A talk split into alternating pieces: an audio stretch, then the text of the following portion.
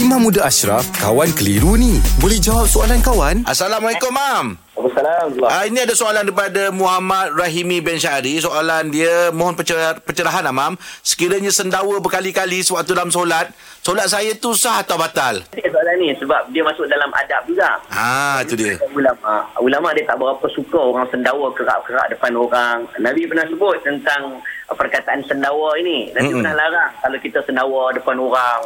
Sendawa ni keluar angin melalui mulut lah. Mm-mm. Tapi kalau kita tengok, cara nak tengok kita ni semayang sah ataupun tidak sah, batal tak batal, kita kena tengok syarat sah, kita kena tengok perkara membatalkan solat.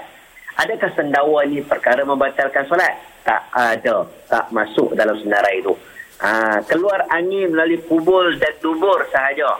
Ha, keluar angin melalui mulut, tak batalkan solat. Jadi, dia kalau sendawa pun, tak batalkan solat. Ha, Hmm. itu jawapan. Itu dia. Terima kasih, Mam. Alhamdulillah. Selesai satu kekeliruan. Anda pun mesti ada soalan kan? Hantarkan sebarang persoalan dan kekeliruan anda ke Sina.my sekarang.